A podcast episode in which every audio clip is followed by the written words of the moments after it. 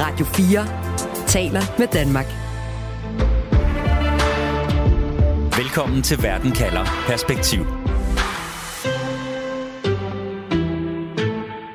Den ukrainske offensiv er i gang, og mens ukrainske soldater forsøger at kæmpe sig igennem et terræn med russiske minefelter, pansergrave og såkaldte dragetænder, altså spærringer af armeret beton, og igennem angreb fra artilleri og droner, så følger militæreksperter fra hele verden hver enkelt lille ryg, som styrkerne foretager på krigskortet.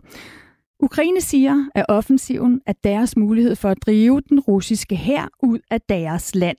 Derfor spørger jeg i dag, hvordan bliver den ukrainske offensiv en succes? Jeg hedder Stine Krohmann Dragsted. Velkommen til Verden kalder perspektiv, hvor jeg stiller et spørgsmål, der giver dig perspektiv på verden omkring os, og på 30 minutter giver dig et svar. Du lytter til Radio 4. Lad os starte med at få præmissen på plads. Hvad det er, vi mener, når vi siger succes. Sammen med mine to ukrainekyndige gæster i dag, Kenneth Nyman Pedersen, major og underviser ved Center for Landmilitære Operationer på Forsvarsakademiet, og Jakob Korsbo, senioranalytiker ved Tænketanken Europa. Velkommen begge to. Tak skal du have. Mange tak. Kenneth, hvordan vil du definere militær succes, når vi skal vurdere, om Ukraines offensiv lykkes? Ja, for Ukraines militære ledelse handler det om at opnå en tilstand i landet, hvor de ligesom kan aflevere det, de har opnået til den politiske ledelse, som så kan overgå til forhandlinger med, med for eksempel den russiske ledelse. Så det handler om for, for ukrainsk militær at koordinere sammen med, med politikerne og finde ud af, hvordan, hvordan skal det se ud, før vi tror, at vi kan lykkes med øh, forhandlinger, vi kan være tilfredse med. Sådan helt overordnet set. Og Jakob, hvis vi så skal tage den politiske succes, hvordan vil du så definere politisk succes, når vi skal vurdere, om Ukraines offensiv lykkes? Ja, ukrainerne har jo et politisk mål om at befri deres territorium, og de har også gjort deres krav klart i forhold til en, øh, en fredsaftale. Og øh, udover øh, suverænitet ifølge 1991-grænserne, så skal de også have kompensation for, for alle de øh, krigsskader, som øh, Rusland har forvoldt. Men jeg vil sige, i forhold til den her offensiv nu, så tror jeg, målsætningerne umiddelbart er, er noget mindre. Mm. Der er nogle delmålsætninger, og så tror jeg også, at ukrainerne vil se, okay, hvad sker der så? Hvad påvirker det på den russiske side? For det er også meget vigtigt. Godt. Så når vi taler om succes i forhold til offensiven, så har vi altså noget, der handler om geografi, altså det militære terræn. Vi har noget, der handler om det kampmæssige, altså den militære formåen og evnerne. Og vi har noget, der handler om det politiske, altså de konsekvenser og politiske følger, som offensiven kan få. Lad os starte ude i terrænet ude på slagmarken. Du lytter til Verden kalder Perspektiv på Radio 4. Der, hvor vi ser ukrainerne rykke frem og vinde øh, territorie tilbage nu, Kenneth. Hvad fortæller det dig om, hvad ukrainerne er ude på at opnå i terrænet? Ja, så jeg, jeg tror, at øhm, ukrainerne sådan overordnet sådan operativ plan øh, har sådan flere forskellige øh, målsætninger, fordi det er jo ikke sådan, at ukrainerne har sådan en akse og en retning og et mål, og så håber de på, at det lykkes, fordi det vil være alt for nemt for russerne at forsvare sig mod det, så er det i virkeligheden bare at flytte alle russiske enheder over foran ukrainerne, og så, og så, så står vi fast, øh, og så har vi en situation, der ikke, der ikke, der ikke, hvor det kommer nogen vegne. Så, så lige nu der har ukrainerne sættet ud til nogle angrebsenheder, som prøver at komme ned øh, sydpå. Altså hvis vi tager over fra Dnepr-floden og Zaporizhia ned mod en by, der hedder Melitopol ved Azovhavet, og så, så i, og i takt med, at vi bevæger os mod øst langs øh, frontlinjen, så har vi flere akser, der, der prøver på at komme, komme mod syd. Og man kan selvfølgelig sige, at Azovhavet ligger langt væk, men der er også nogle, nogle mål, som ligger øh, på vejen derned, som i virkeligheden er det, man kan kalde nøgleterræn for russerne. Altså det vil sige, terræn, som de skal bruge for at kunne få deres øh, logistik øh, til at fungere. Så det er infrastruktur, jeg taler om her. Det er jernbaner og veje og andet. Så hvis ukrainerne kan tage de her mål på vejen derned, jamen, så kan de øh, i virkeligheden øh, skabe store problemer for russerne og deres genforsyning. Og det over tid vil, vil betyde, at russerne vil have, vil have meget, meget store problemer med at opretholde deres kampkraft over for et ukrainsk øh, angreb. Jakob, er du enig i, at Ukraines plan er at nå ud til det hav, der ligger mellem den sydlige del af Ukraine og så Rusland, altså Azovhavet, for simpelthen at skære de russiske styrker i to dele? Ja, det er jeg absolut, og jeg føler mig overbevist om, at det er en af de helt centrale delmål, som jeg nævnte indledningsvis. Fordi jeg tror, ukrainerne også har analyseret, at jamen, det er det, der kan forrykke hele balancen. Det er det, der kan skabe noget usikkerhed på, på modstanderens side. Der har også været tale om, jamen, ville de krydse Dnepr-floden? Øh, det var inden Karkova, øh, Novakakova-dæmningen blev sprængt, men ville de krydse den? Og jeg tror aldrig, det har ligget i ukrainernes øh, forestilling, at de skulle kæmpe sig hele vejen ned sydpå og over til Krim. Men netop det at afbryde den her såkaldte landbrug, og i første omgang, som Kenneth også siger, afskære de forsyningslinjer, der går fra øst mod vest, fordi så bliver de styrker, som øh, russerne har stående i vest, afskåret fra, fra forsyninger, og så kan de gradvist slide dem ned meget nemmere end, end ellers. Det hjælper at kigge på et kort over Ukraine for at forstå sådan rent fysisk, hvad det har konsekvenser for russerne, hvis Ukraines offensiv lykkes med at dele de russiske styrker i to. I siger, at det handler om at nå ud til det her hav, Azov-havet, som både Krim, altså den her halvø, og det sydlige Ukraine grænser op til. For dermed at afskære de russiske enheder, der er i det sydlige Ukraine og på halvøen Krim, fra direkte forbindelse til Rusland gennem en landgrænse. Så vi har altså besatte områder i Ukraine, der grænser direkte op til Rusland, og vi har besatte områder, der grænser op til det her hav, og som har forbindelse til Krimhaløen. Kenneth, den her halvø, den er omringet af havet, den er bundet til Ukraine, men den er også forbundet af en bro til fastlandsrusland. Hvorfor kan russerne ikke bare få forsyninger til deres enheder på Krim og i de besatte områder i syd via Krimhaløen? Jamen det har du sådan set også ret i, at, at, øh, at russerne godt kan. Men, men det, der jo så er interessant her, det er, at, at, at ukrainernes måske angreb nu selv med en begrænset målsætning og en begrænset succes, så kan de komme rigtig tæt på at afskære de forsyningslinjer, vi talte om lige før. Det efterlader ganske rigtigt, som du siger, for eksempel en, en landgang, eller en, en, en, en landvej med forsyninger over Kærsbroen. Men den bro, den har jo øh, været øh, uskadeliggjort, eller i hvert fald øh, beskadiget øh, tidligere, og, øh, og øh, det ser ud som om, at den, den stadigvæk ikke er helt i god stand, og det betyder, at den kan, den kan ødelægges igen. Og hvis man så tager øh, og har, har en trussel om at kunne gøre det, så er det jo en uholdbar situation for russerne. Ydermere, så har russerne jo ikke kunne tilkæmpe sig luftoverlegenhed, så det der med at genforsyne Krim med, med fly virker også som en, en, en uholdbar øh, løsning. Og det her med, at øh, russerne heller ikke rigtig har, har sådan maritimt herredømme over Sortehavet og Østersøhavet længere, fordi ukrainerne har alle mulige øh, forskellige tiltag til det, så virker det også som om, at genforsyning af Krim over, over søvejen heller ikke er holdbar. Så det kan godt virke som en ja, nem løsning i virkeligheden, eller måske det lyder lidt fornemt, at det bare lige er ned og tage de her forsyningslinjer, men, ja, men, men russerne står i en, en rigtig, rigtig uheldig situation, hvis det lykkes ukrainerne. Og, så det er i virkeligheden taktiske mål, der kan få operativ betydning, som så kan gå ind og få strategisk og, og kæmpe stor politisk øh, betydning, hvis, ja. hvis det, det lykkes for, for ukrainerne. Jeg prøver lige at forklare det. Altså hvis målet for offensiven er at dele russerne i to ved at afskære en masse ja. russiske soldater fra forsyninger, ved at nå ned til altså havet her. Hvis det lykkes mm. for ukrainerne, Kenneth, hvordan hjælper det dem så militært? Altså, hvor stiller det de russiske enheder, der er afskåret for at blive genforsynet? Jamen for det første, så vil øh, de russiske enheder i, i Kersh-regionen og, øh, og, i, og i Krim, som jo er så det, der ligger altså, i virkeligheden vest for, og, og, ned, og den her halvø, du taler om før, alle de enheder kan jo så ikke komme tilbage til Rusland. Altså fordi de er jo så afskåret fra, fra den ene vej. Så de skal hele vejen ned gennem Krim over Kershbroen. Det vil altså sige, og det skal de gøre sammen med forventeligt også øh, altså civil trafik. Så, så i virkeligheden, så skal de her enheder, uden at rigtig kan blive genforsynet, så skal de så til at, til at lave det, der hedder en frigørelse eller en tilbagetrækning for terræn, som er en uhyre vanskelig situation. Og de kan så gøre det over et eneste knudepunkt, som så er en bro. Og alt det, det er, det er svært nok i sig selv, men hvis man så samtidig har ukrainske enheder, der forfølger dem, og samtidig bliver beskudt med missiler, artilleri, og i virkeligheden også bare øh, forsøgt afskåret sikkert, jamen så har du i virkeligheden en militær katastrofe, der kan lure, hvor vi har russiske enheder, der måske kan, altså i værste fald, altså og måske i bedste fald i virkeligheden, hvis man skal, være, hvis man skal tage den her på, så overgiver sig i tusindvis. Og det er jo en, øh, både en katastrofe at miste terræn, men også en katastrofe at, at enheder af de her størrelseordner, der overgiver sig. Mm. Det, det er jo interessant, det I begge to siger om, at øh, succes for Ukraines offensiv er bundet op på, at det lykkes at dele russerne i to. Fordi lige nu, når vi følger offensiven, så er der jo i høj grad fokus på, hvor meget ukrainerne nu har rykket frem. Ikke? Endda helt ned til, hvor mange kvadratmeter de har generobret, hvor mange byer de nu har smidt ja. russerne ud af, og er det, er det, har de nu virkelig ikke så stor succes, fordi det ikke går særlig hurtigt. Kenneth, du siger, at succes handler meget mindre om omfang, altså hvor meget af de besatte områder Ukraine tilbage råber her og nu, og meget mere om, om de vinder det helt rigtige militære terræn tilbage.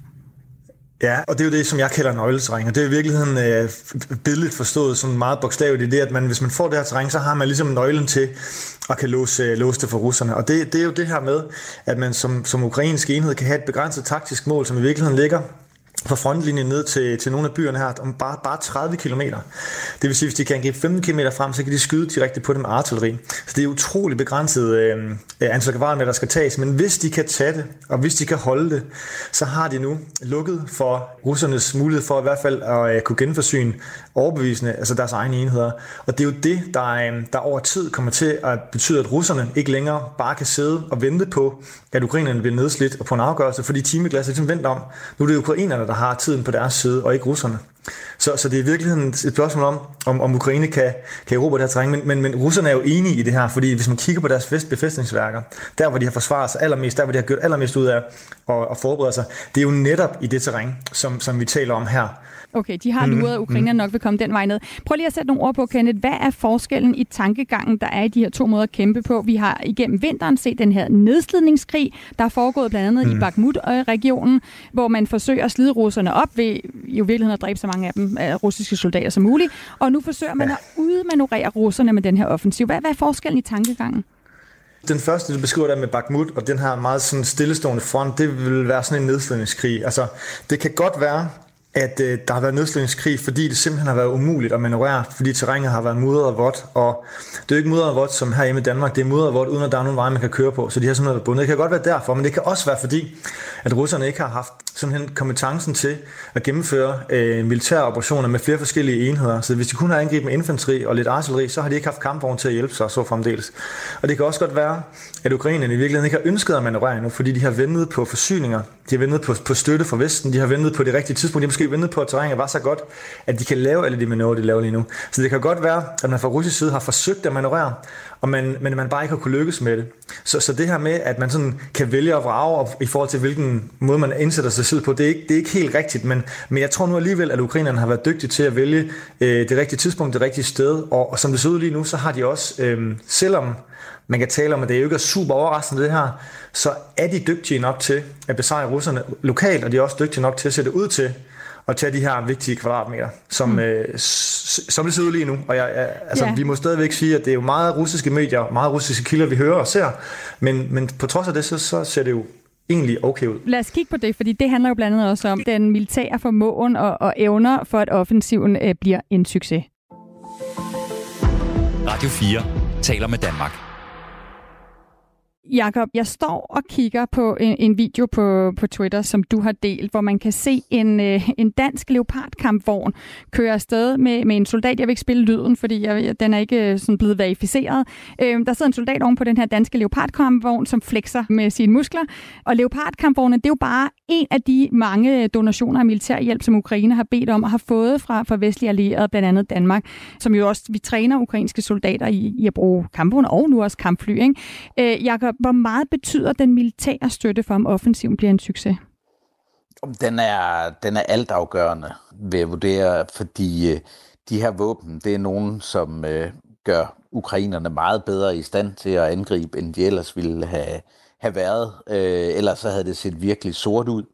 Øh, og det er også derfor, at ukrainerne har ventet. Øh, der er selvfølgelig også noget med vejret, som Kenneth var inde på.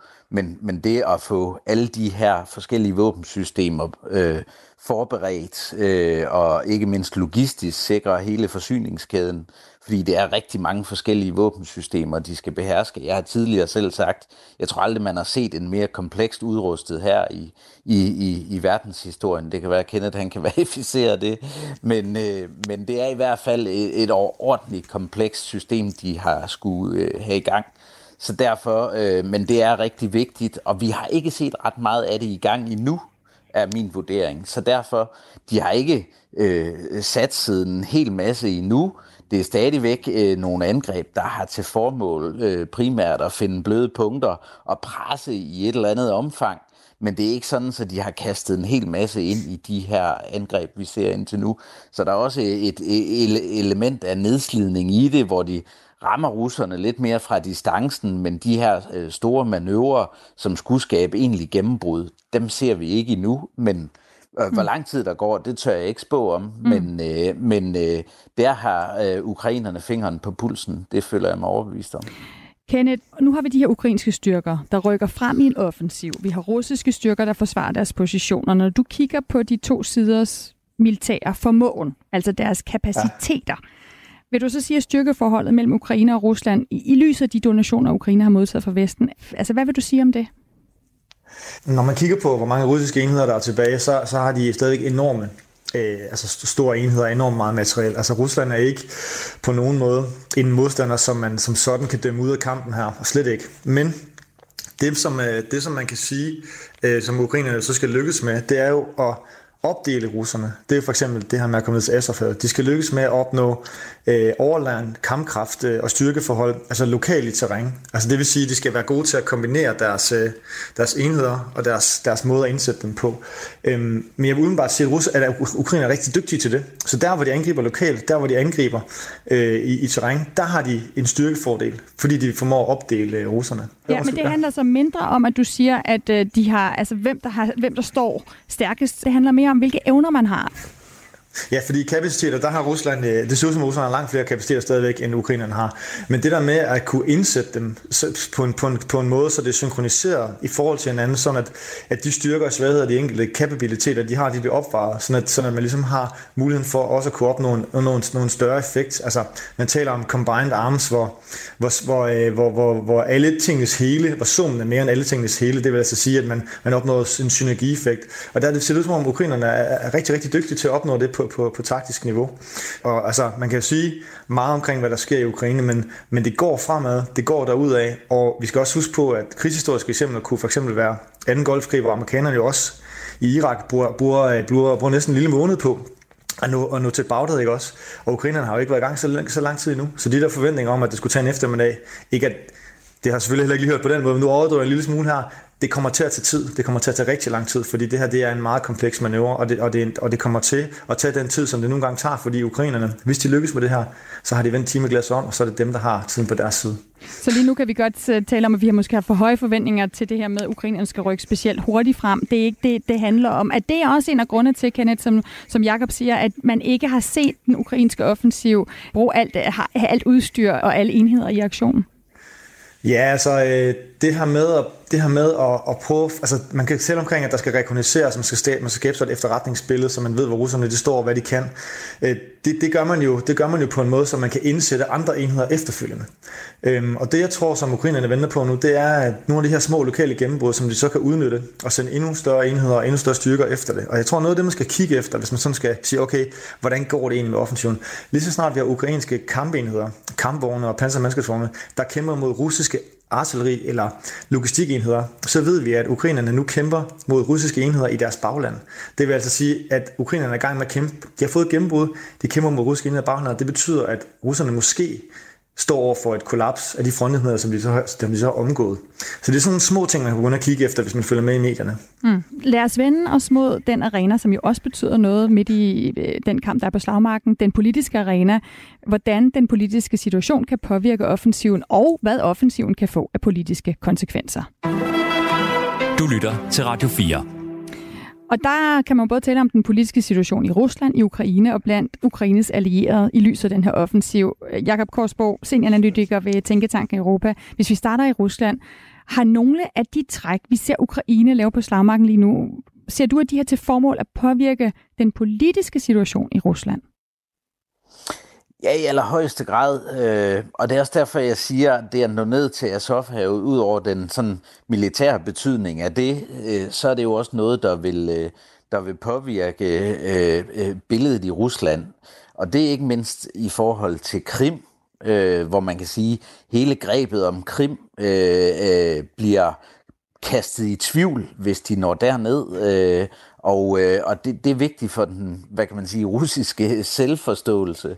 Og derfor vil det skabe øh, uro. Altså vi kan jo se allerede nu, øh, hvor meget øh, ballade der er internt øh, mellem øh, Prigozhin og Kadyrov og øh, Forsvarsministeriet og så videre, så videre. Og, og det vil, det vil blive forstærket, eller det håber ukrainerne øh, og mange af os andre også, at hvad kan man sige, det vil blive forstærket, og jo mere, hvad kan man sige, symbolik og, og, og sådan noget, der er i de mål, som ukrainerne nedkæmper, jo, øh, jo, jo, jo mere håber de, at det får af, af politisk effekt i, øh, i Rusland. Ja, og Kenneth, hvor afgørende er det? Altså, fordi ser du nogen måde, hvorpå Ukraine kan vinde krigen ved at vinde den på slagmarken, for eksempel igennem en succesfuld offensiv, eller skal der ske en forandring politisk, for at Ukraine kan opnå deres mål? Ja, altså, det er jo, øh, jeg tænker næsten ikke på andet, altså, og jeg har svært ved lige sådan at, og, altså, hvis, hvis nu for eksempel leger med øh, tanken om, at Ukraines offensiv her er ekstremt vellykket, meget bedre end vi forestiller os, de opnår alt, hvad de vil. De kommer ned til Azovhavet, de kommer, og de får måske endda også man sige, kvæl de russiske enheder rent logistisk. De bliver nødt til at frigøre, vi ser en flugt hen over Krim, og, og de tager i virkeligheden måske Zaporizhia, Kers og, og Krim. Lad os sige, at de lykkes med det. Betyder det så, at Rusland tænker, nå, jamen, så må vi hellere øh, øh man må fred, og vi trækker os ud af Ukraine, og, og så, så var det egentlig det. det. Det tror jeg, det tror jeg ikke på. Altså, jeg, jeg tror simpelthen ikke på, at, øh, at, at, det, at det er det, der får øh, russerne til forhandlingsbordet, og, og i øvrigt kommer til at acceptere øh, Ukraines krav. Så, så jeg har svært ved at se, at øh, altså, Ukraine kan jo heller ikke gøre end det gør nu. Og, og den militære ledelse gør det godt, og de kommer til at give øh, politikeren en, nogle, nogle muligheder her. Men om det er nok, det, det har jeg svært ved at se. Det må jeg sige.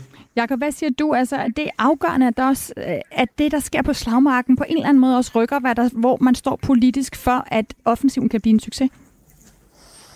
Jamen, det, det, det mener jeg også, og jeg er inde i Kenneths betragtninger. Altså, vi kan ikke, man kan ikke forestille sig et scenarie, hvor der lige pludselig øh, på grund af nogle, nogle gevinster kommer en forhandlingsmulighed med mindre. Det påvirker øh, hele øh, stabiliteten omkring Putins øh, regime, og øh, fordi hvis Putins regime øh, fortsætter, jamen så er det kun afskrækkelse og, og, og truslen om massiv gengældelse egentlig og optagelse i NATO, der kan, der kan virke over for Rusland. Det tror jeg ikke, der er nogen øh, i, i Ukraine, der gør sig nogen illusioner om. Så derfor øh, øh, kan man jo man kan gøre det, og de gør det, de gør nu af, af samme årsag, men, men man kan ikke andet end håbe, fordi øh, hvordan det vil påvirke de, øh, de, på de indre linjer, det, det tror jeg ikke, ja, det har jeg ikke hørt om nogen, der har et, øh, et solidt øh, greb om. Der er mange, der snakker om, jamen, så bliver det et endnu værre, mere nationalistisk styre osv.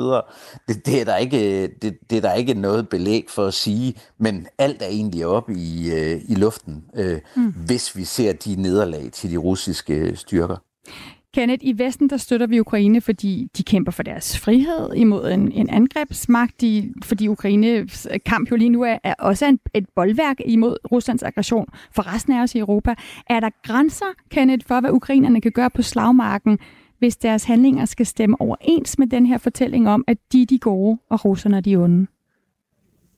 Ja, altså det, det mener jeg, der er. Altså jeg, øh, når, man, når, man, når man hører øh, os stå snakke her, så er der jo ikke nogen tvivl om, at øh, vi selvfølgelig har en ukrainsk hvad det hedder, hat på, men, men det, der er vigtigt for Ukraine, og det, der er vigtigt for at sikre opbakning og, og, og kontinuerlig støtte, det er, at de overholder det, vi kalder krigens love og Genève-konventionen. Altså, der skal ikke ske nogen krigsforbrydelser, der skal, ikke, der skal være stram disciplin, og de skal opføre sig som professionelle soldater. Altså, altså i virkeligheden som soldater, vi kan identificere os med. Altså med, med en moral og en etik, som vi kan identificere os med. Det er super vigtigt, at, at, vi, at vi stadigvæk kan se Ukraines kamp som vores kamp. Altså det her narrativ her, den her fortælling omkring, hvad der er, der sker, den, den skal vi kunne identificere os med, og den skal vi kunne sige, jamen det er vi også en del af, og det vil vi gerne være en del af. Hvis det begynder at tippe, og der begynder at være eksempler på, hvad skal man sige, noget, der ikke er forenligt med vores værdier, det, det tror jeg i virkeligheden kunne være en af de mest alvorlige øh, trusler mod, øh, mod øh, Ukraines, hvad skal man sige, altså kamp for at få terrænet tilbage, fordi så tror jeg nemlig, at der kommer til at være en kile i måske noget af støtten. Du lytter til Verden kalder Perspektiv på Radio 4. Hvor vi lige nu har Verden kalder, der handler om, hvordan bliver den ukrainske offensiv en succes? Det er spørgsmålet, jeg stiller i dag, og vi er nået til en konklusion på det spørgsmål. Jakob Korsbo, hvad siger du, øh, hvis du skal opsummere, hvordan bliver den ukrainske offensiv en succes? Jamen det, det gør de ved at, at, at, at lave de gennembrud og man kan sige, at vi skal heller ikke lukke øjnene for, at, øh, at de kan finde på at lave et angreb et helt andet sted op ved Kremina i Luhansk-provinsen, simpelthen for at, at fange de, øh, de russiske styrker på bagbenet. Det kan vi ikke udelukke, selvom om hovedmålet er et andet. Så, så vi må se, men, øh, men jeg tror, de forbereder det rigtig godt og grundigt, hvornår de vil lave nogle af deres hovedoffensiver, hovedfremstød, kan vi kalde det.